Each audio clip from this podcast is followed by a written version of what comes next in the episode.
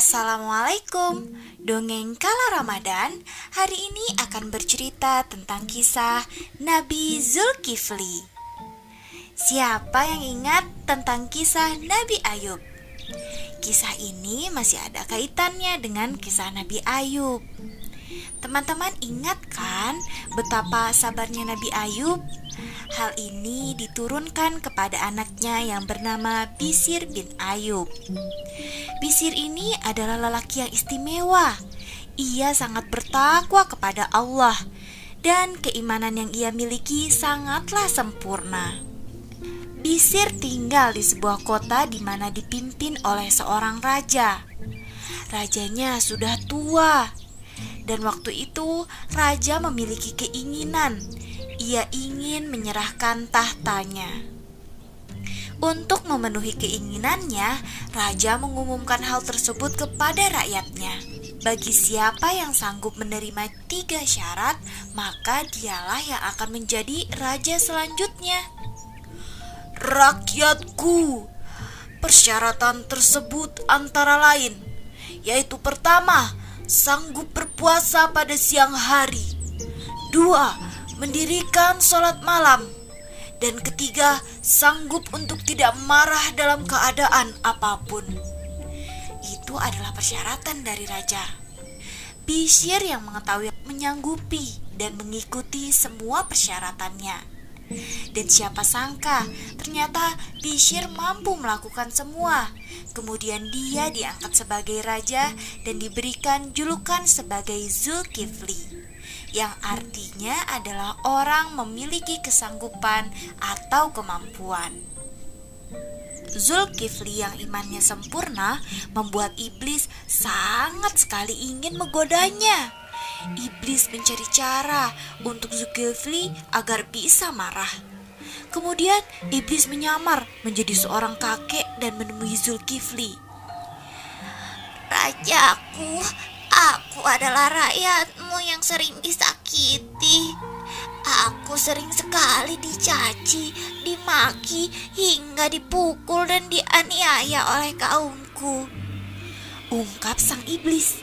Mendengar hal tersebut, Zulkifli pun meminta sang kakek untuk datang ke persidangan esok harinya.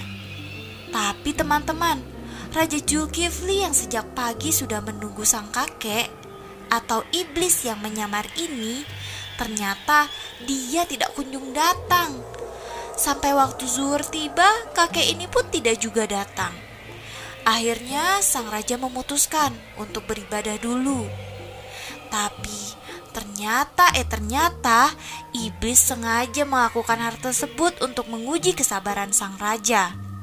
Sewaktu selesai beribadah dan mau beristirahat, kakek iblis ini tiba-tiba muncul di hadapan Raja Zulkifli sambil menangis kembali menceritakan hal yang sama.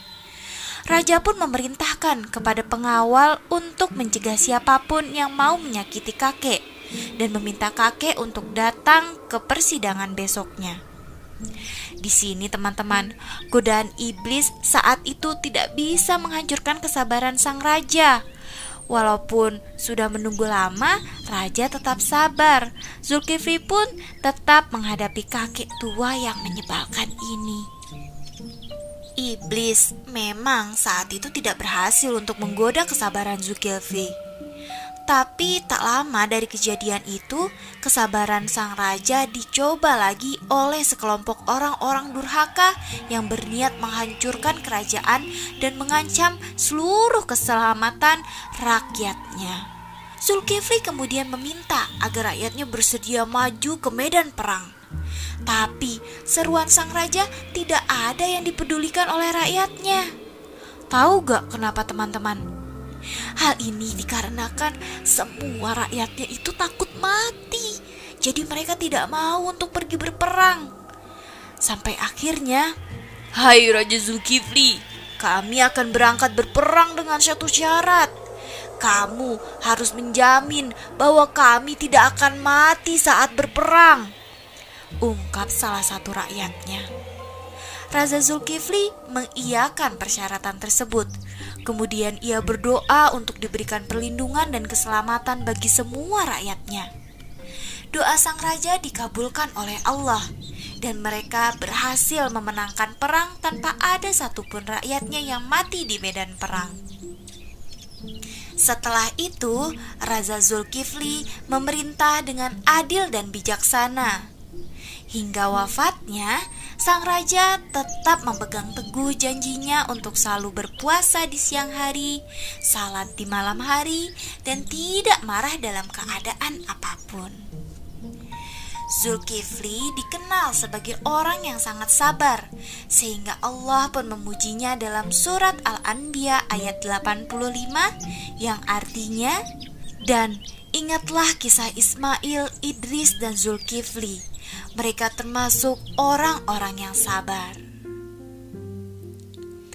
Nah teman-teman Selain mengajarkan kesabaran, kisah Nabi Zulkifli juga mengajarkan kita bahwa orang yang senantiasa menjaga ibadahnya untuk Allah seperti puasa, sholat tepat waktu atau sholat malam, kemudian sabar dan lain sebagainya, di sana Allah juga akan selalu menjaganya.